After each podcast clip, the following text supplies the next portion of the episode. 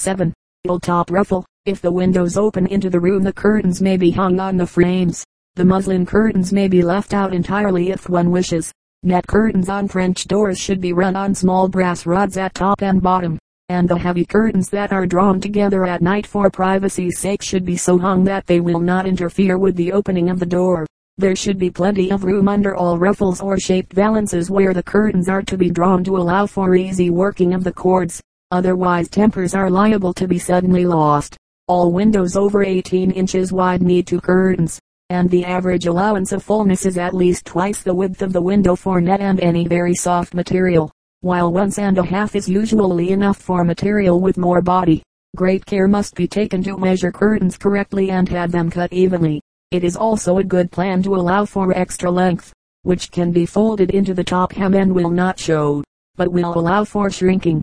Stenciling can be very attractively used for curtains and portieres for country houses. Cheesecloth, scrim, aurora cloth, pongee, linen, and velours are a few of the materials that can be used. The design and kind used in a room should be chosen with due regard to its suitability. A Louis XVI room could not possibly have Arras cloth used in it, while it would be charming and appropriate in a modern bungalow. Arras cloth with an applique design of linen couched on it makes beautiful curtains and portieres to go with the mission or craftsman furniture. There is an old farmhouse on Long Island that has been made over into a most delightful country house, and the furnishing throughout is consistent and charming. The curtains are reproductions of old designs in chintz and cretonne. The living room, with its white paneling to the ceiling, its wide fireplace, old mahogany furniture, and curtains gay with parrots and flowers, hanging over cool white muslin, is a room to conjure with. In town houses the curtains and hangings must also harmonize with the style of furnishing. When the windows are hung with soft colored brocade, the portieres are usually beautiful tapestry or rich toned velvets, and care is always taken to have the balance of color kept and the color values correct. There are silks and damasks and velvets, and many lesser stuffs, made for all the period styles, whether carried out simply or elaborately, and it is the art of getting the suitable ones for the different rooms which gives the air of harmony, beauty, and restfulness, for which the word home stands. In hanging these more formal curtains the shaped valance is usually used with the curtains hanging straight at the sides of the window, so they can be drawn together at night. The cords and pulleys should always be in perfect working order. Another method is to have the curtains simply parted in the center, either with a valance or without, and drawn back at the sides with heavy cords and tassels, or bands of the stuff. If a draped effect is desired great care must be taken not to have it too elaborate. If the walls of a room are plain in color one may have either plain or figured hangings, but if the wall covering is figured it gives a feeling of unrest if the curtains are also figured. Sometimes one sees bedrooms and small boudoirs where the walls and curtains show the same design, but it must be done with skill, or disaster is sure to follow. Plain casement cloth or the different, sun-fast, fabrics are attractive with plain or figured papers, especially in bedrooms of country houses. If one has to live in the town house through the summer do not make the fatal mistake of taking down the curtains and living in bare discomfort during the hot season. If the curtains are too handsome to be kept up, Buy a second set of inexpensive ones that can be washed without injury. It is better that they should stop the dust, and then go into the tub, than that one's lungs should collect it all. Curtains are full as well as ornamental, and a house without them is as dreary as breakfast without coffee. Floors and floor coverings in planning a room the color values should be divided into the natural divisions of the heaviest, or darkest, part at the bottom, which is the floor, the medium color tone in the middle, which is the wall, and the lightest at the top, which is the ceiling. This keeps the room from seeming top heavy and gives the necessary feeling of support for the wall and ceiling. The walls and floor serve as a background and should not be insistent or startling in color, and the size and height of the room, the amount of wall space, the position of doors, windows and fireplace, the quantity and quality of the light, and the connecting rooms will all be factors in the color scheme and materials chosen. The floor of a room must be right or all the character of the furnishings will be lost. One should first see that it is in perfect condition. If it is a hardwood or parquetry floor it should not be finished the bright and glaring yellow which is sometimes seen, but should be slightly toned down before the finish is put on. Samples of different tones should be submitted to be tried with samples of the rug and stuffs to be used before the decision is made. A wax finish is better than the usual coats of shellac, for the wax has a soft and beautiful glow, while shellac has a hard commercial glare. A waxed floor, if properly taken care of, which is not difficult, wears extremely well and does not have the distressingly shabby appearance of a partly worn shellac floor. If the floor is old and worn and is to be painted or stained all cracks should be filled, and the color chosen should be a neutral color in harmony with the rest of the room, the wood shades usually being the best, with the exception of cherry and the red tones of mahogany. Teak is a good tone for hardwood. Softwood floors of such woods as pine, fir, and cypress can be made to have the appearance of hardwood if first scraped or sandpapered and then stained with an oil stain and finished with a thin coat of shellac and two coats of prepared floor wax. The usual ways of using floor covering are, one large rug which leaves a border of hardwood floor of about a foot all around it, several small rugs placed with a well balanced plan upon the floor, and carpet, either seamless or of strips sewed together made into a one rug or entirely covering the floor. In the majority of cases the use of a single large plain rug is by far the best plan, for it gives the feeling of an unobtrusive background whose beauty of color serves to bind the room in the unity of a well-planned scheme, and the sense of dignity and solidity goes a long way on the road to success. It is one of the most satisfactory methods of covering a floor imaginable. These plain carpets come in several grades and many colors and are woven in widths from 9 to 30 feet which can be cut in any desired length. This makes it possible to have a rug which will be a suitable size for a room.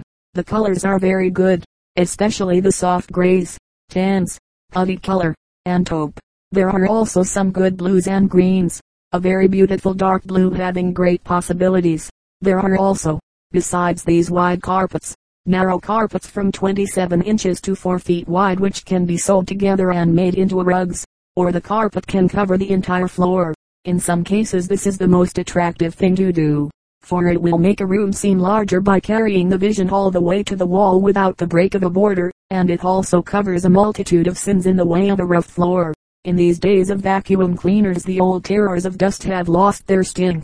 A plain carpet or rug may be used with propriety in any room in the house provided the right color is chosen for the surroundings. Some people, however, prefer a figured carpet in the dining room on account of the wear and tear around the table. This risk is not very great if the rug is of good quality in the first place. A two-toned all-over design is often chosen for halls and stairs because of the special wear which they receive. And a Chinese rug is a good selection to make with a stair carpet of soft blue and yellow Chinese design to match. A small, figured, all over design is a good choice for a nursery. Bedrooms may have either one large rug or be covered entirely with carpet, or have several rugs so placed that the floor is practically covered but is easily kept clean. Plain rugs are more restful in effect in bedrooms than figured rugs, and with plain walls and chintz are fresh and charming. These carpet rugs should be made with a flat binding which turns under and is sewed down, as this looks far better and lies flatter on the floor than the usual over and over finish which is apt to stretch. All rugs should be thoroughly stretched before they are delivered as otherwise they will not lie flat. There is a kind of plain woven linen rug, with a different colored border if desired, which is very good to use in many country houses. These rugs come in a large assortment of colors and sizes, and, when sufficient time is allowed, they can be made in special sizes. Old-fashioned woven and hooked rag rugs are not appropriate in all kinds of rooms, even in the country. They should only be used in the simple farmhouse type and in some bungalows, and should be used with the simple styles of old furniture and never with fine examples, whether copies or originals. Illustration, this attractive colonial hallway shows a good arrangement of rugs. The border on the portiere spoils the effect, but the lamp is well chosen. The light in a room must be taken into account in choosing a rug, and cold colors should not be used in north or cheerless rooms. The theory of color in regard to light has been explained in other chapters, very fully in the chapter on wallpapers, and its principles should be applied to all questions of furnishing, or disappointment will be the result. Illustration, this bedroom is a good example of a simple colonial bedroom, and the rag rugs are in keeping with it. The repeat design of the wallpaper ties the room into a unified whole. The question of whether to use oriental rugs or plain rugs is one which many people find hard to solve. One of the deciding factors is often finding just what is right for the room. For really beautiful oriental rugs in large or carpet size are rare and also expensive. But soft toned Persian rugs with their interesting floral designs, and Chinese rugs with their wonderful tones of blue and yellow are works of art and well worth the trouble necessary to discover them and the price asked. They are best adapted to some libraries and halls and some dining rooms, but they should not be startling in either design or color. To my mind oriental rugs are not well suited to the majority of living rooms and bedrooms because of the constant and varied use of these rooms. When oriental rugs are used there should be plenty of plain effect in the room. The walls, for instance, should be plain. I have never seen a room which was successful if both walls and rug were figured. A fine tapestry may be used with oriental rugs, but that is quite different from a figured wall.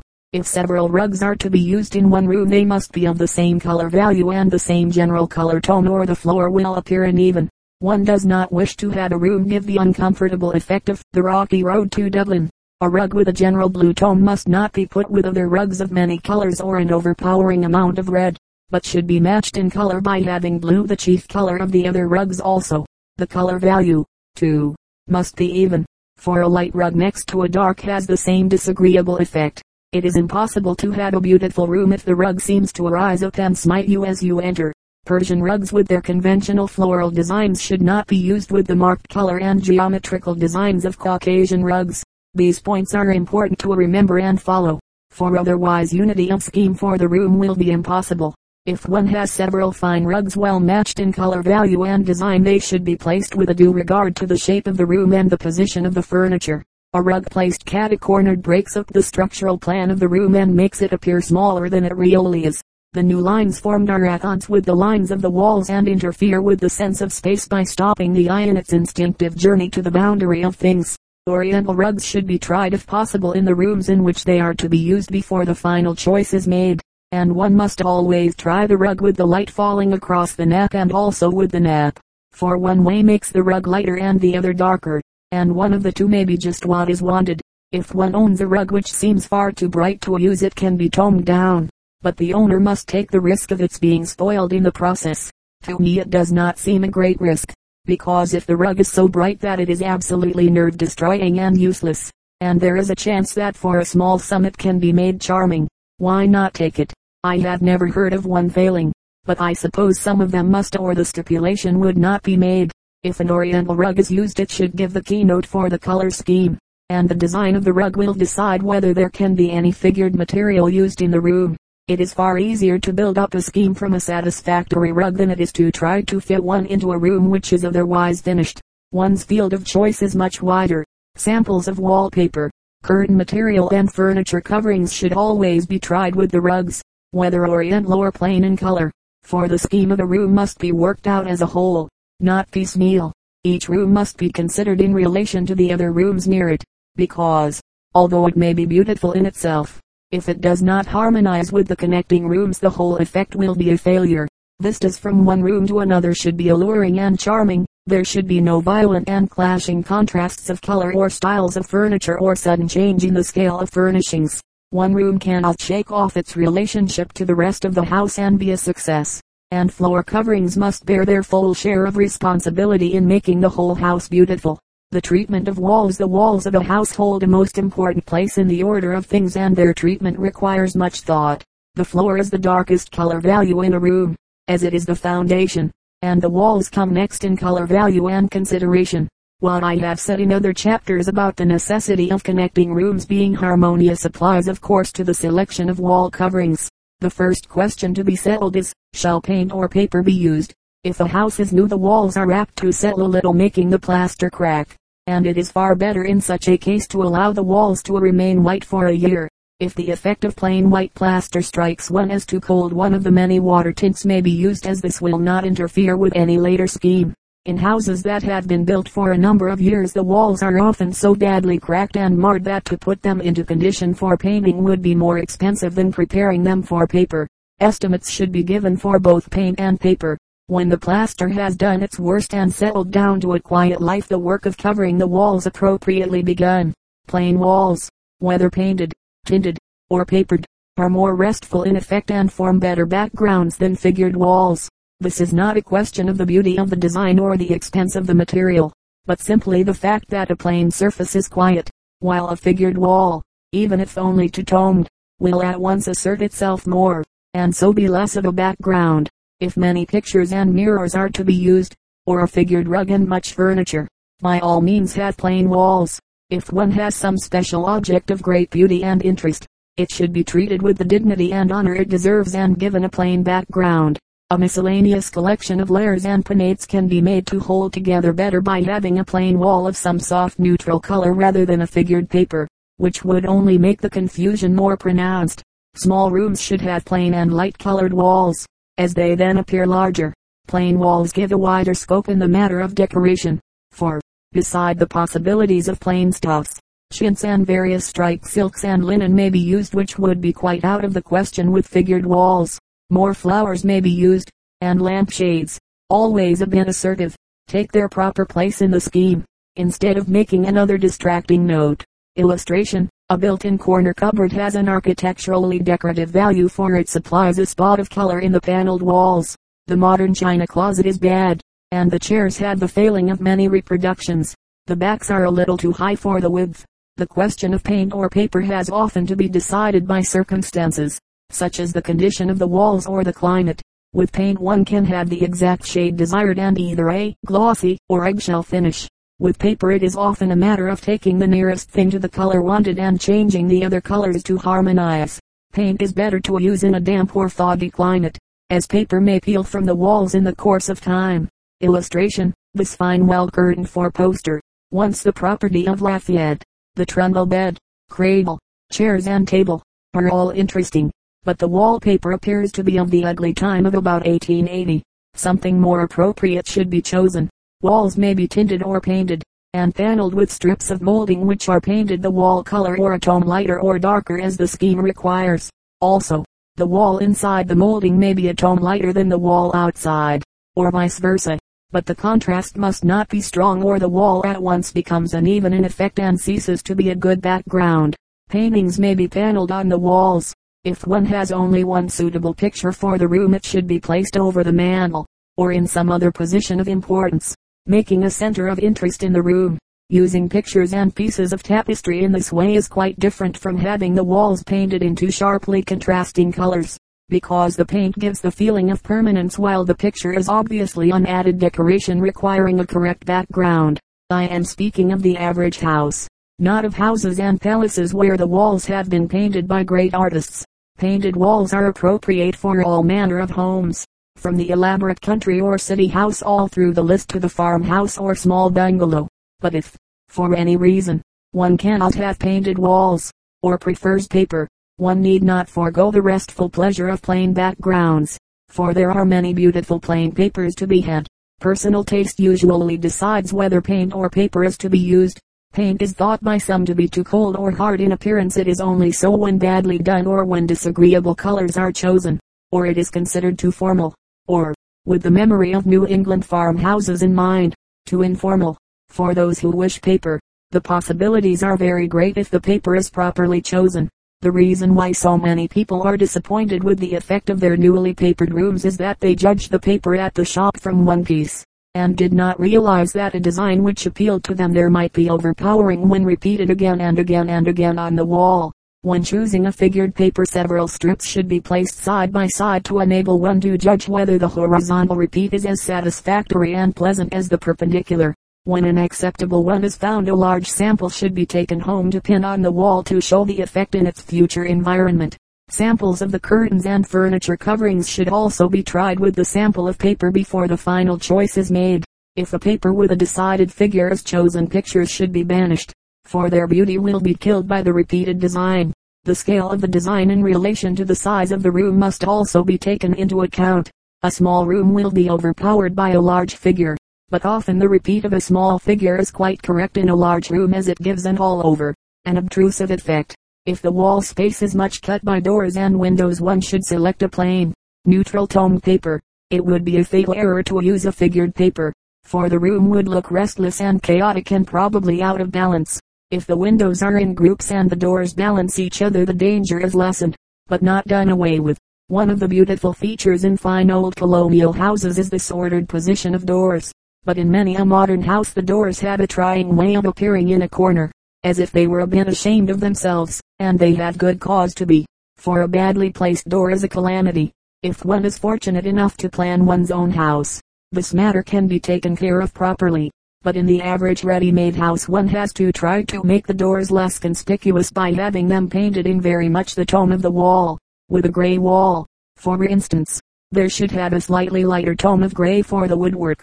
With a white and gray striped paper white paint may be used, with a soft tan a deep old ivory, and so on. If a room is badly proportioned it can often be improved by the simple expedient of using a correct paper. If the room is too high for its size the ceiling color may be brought down on the side wall for 18 inches or so and finished with a molding.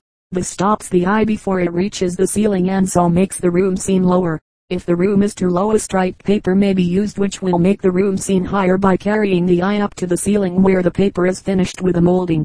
Vertical lines give the appearance of height. Horizontal lines of width. Striped paper should not be used in narrow halls for it makes them seem narrower and gives one the feeling of being in a cage. Two-tone striped papers of nearly the same color value, such as gray and white, yellow and cream white, and white and cream color, are better to use than those of more marked contrast. Although some of the green and white and blue and white are charming and fresh looking for bedrooms, black and white is too eccentric for the average house. One should beware of all eccentric papers. There are a few kinds of paper which should be left severely alone for they will spoil any room. One of them has a plain general tone but a suggestion of other colors which give it a blurred and mottled appearance which is singularly disagreeable. Another is plain in color but has a lumpy effect like a toad's back, and is really quite awful. Others are metallic papers, and there is a heavy paper embossed in self color with a conventional design which is apt to have a shining surface. Papers with dashes and little flecks of gold should be avoided, for the gold gives the wall an unstable and cheap appearance. Papers with small single figures repeated all over the surface are apt to look as if a plague of flies or beetles had arrived and are quite impossible to live with.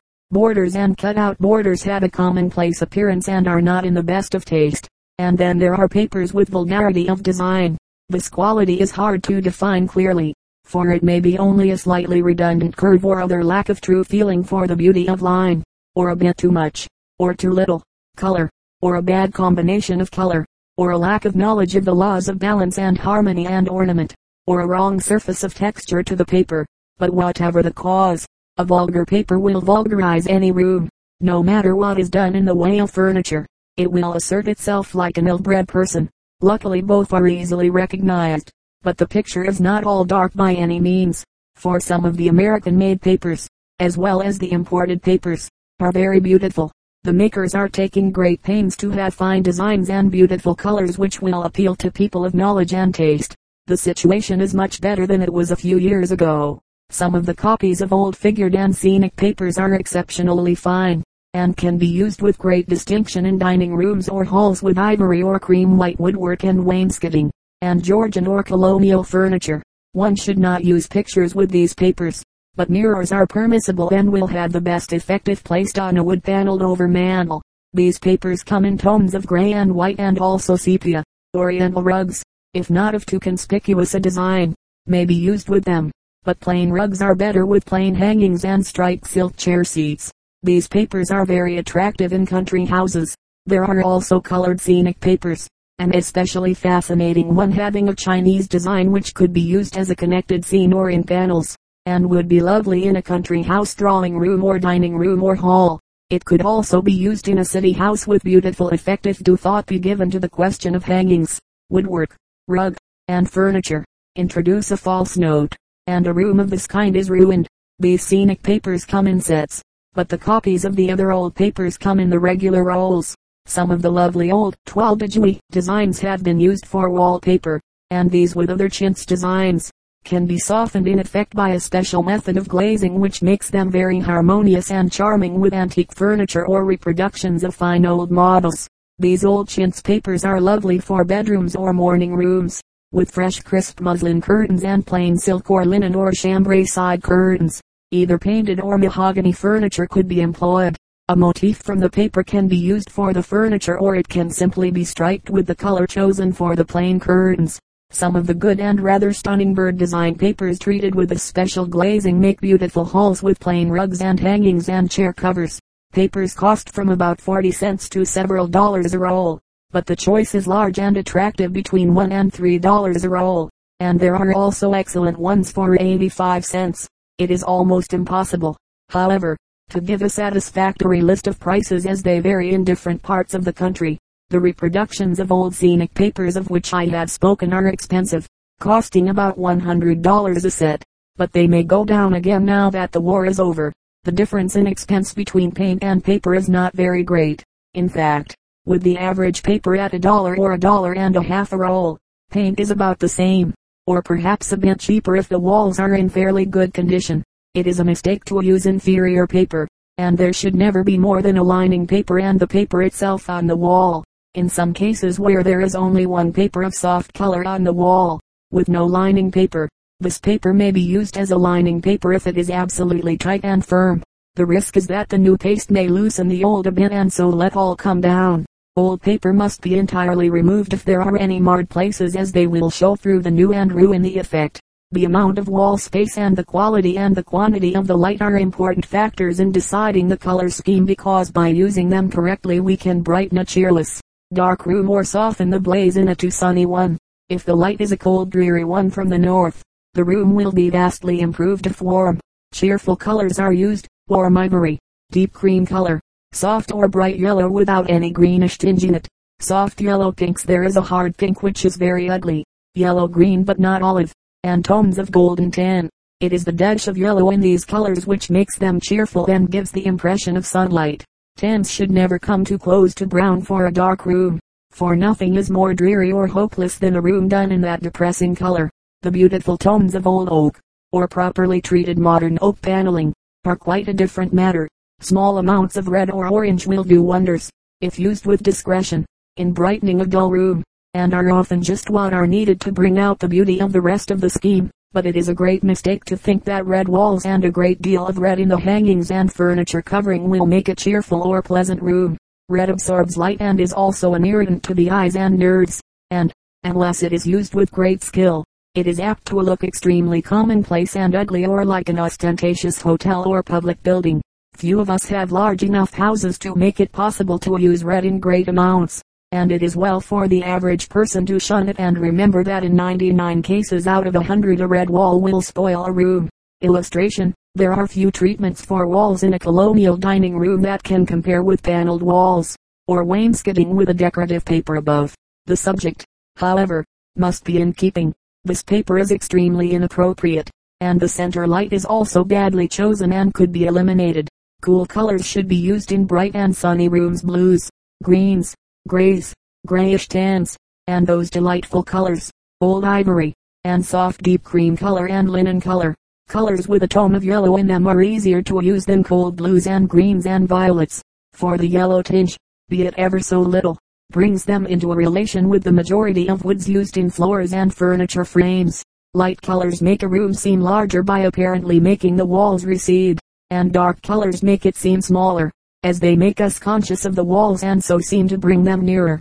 Any very bright room may have dark walls to soften the glare, but if it has to be used by artificial light it will then be heavy and cheerless in effect, and so a better choice would be some soft neutral color of medium or lighter color values, such as gray green, and use awnings and dark shades. This matter of color in relation to a light is important to remember when planning one's house. There is also another question which has great influence on one's choice of paper, and that is the amount and kind of furniture to be used in the room. Georgian furniture calls for plain or paneled walls, or if a figured paper is used it should be one of the old-fashioned designs or one of the striped papers. Old-fashioned chintz designs are also appropriate for bedrooms with mahogany or painted furniture, plain or paneled walls, striped paper, and some of the fine floral designs, which can L